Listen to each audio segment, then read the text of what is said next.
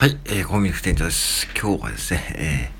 ー、まあ、くだらないことこそ真剣にやろうという話ですね。うん、これね、そう、くだらないことこそ真剣にやろうという話です。あの、よくね、遊びとからね、手を抜くとかね、そう、くだらないことだからね、手を抜くとかね、そういう思考で生きている方もいると思うんですが、で、仕事だからね、真面目にやろうという、えー、思考で生きているかと思うんですがね、僕は結構それ逆ですね。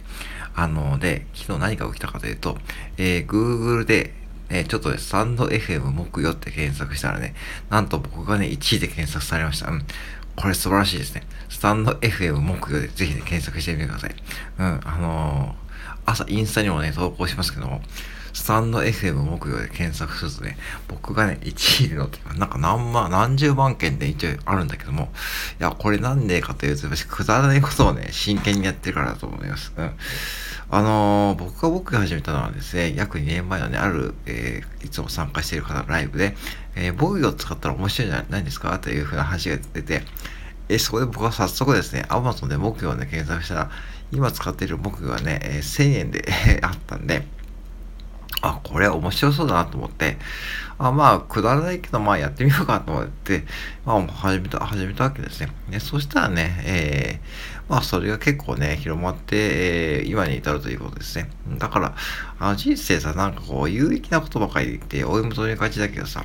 その有益なことって結構さ、無益なことから始まってるパターンが多くて、うん。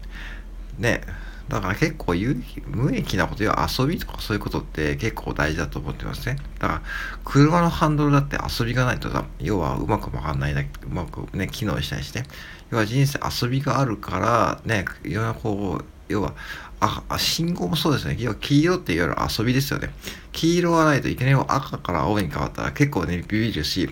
きなり青から赤に変わったらさ、結構さ、交通事故って起きてると思うんで、多分黄色ってそういう発想でできてると思いますよね。うん。だから赤、黄、青っていうね、あの黄色をね、作ったのは、多分遊び心もあると思うんだけども、あまあ遊び心じゃないかよしいんだけども、そういう工夫ですよね。だから遊びをやってると工夫が生まれて、そういう風になってくると思ってるんで、要は、まず遊びですね。まあ、くだらないこと、まあ、遊びがくだらないことばかりじゃないけども、まあ、自分がね、人から見るとね、結構、あ、こいつくだらないことやってるなとかね、思われるかもしれないけどね、そっからね、結構発想とかアイデアが生まれて、まあ、本当にこう、自分がこう、有益なことに発展してくると思うんで、ぜひね、こう、日頃からこう、皆さん、くだ自分がくだらないことこそね、真剣にやった方がいいと思いますね。うん、例えば今日バレンタインで、うん、ね、初めて自分でチョコを作ってみた。ね、とてもうまくできなかったって方もいるかもしれないけども、いや、それでいいと思うんですね。別にこう、それがなんかこ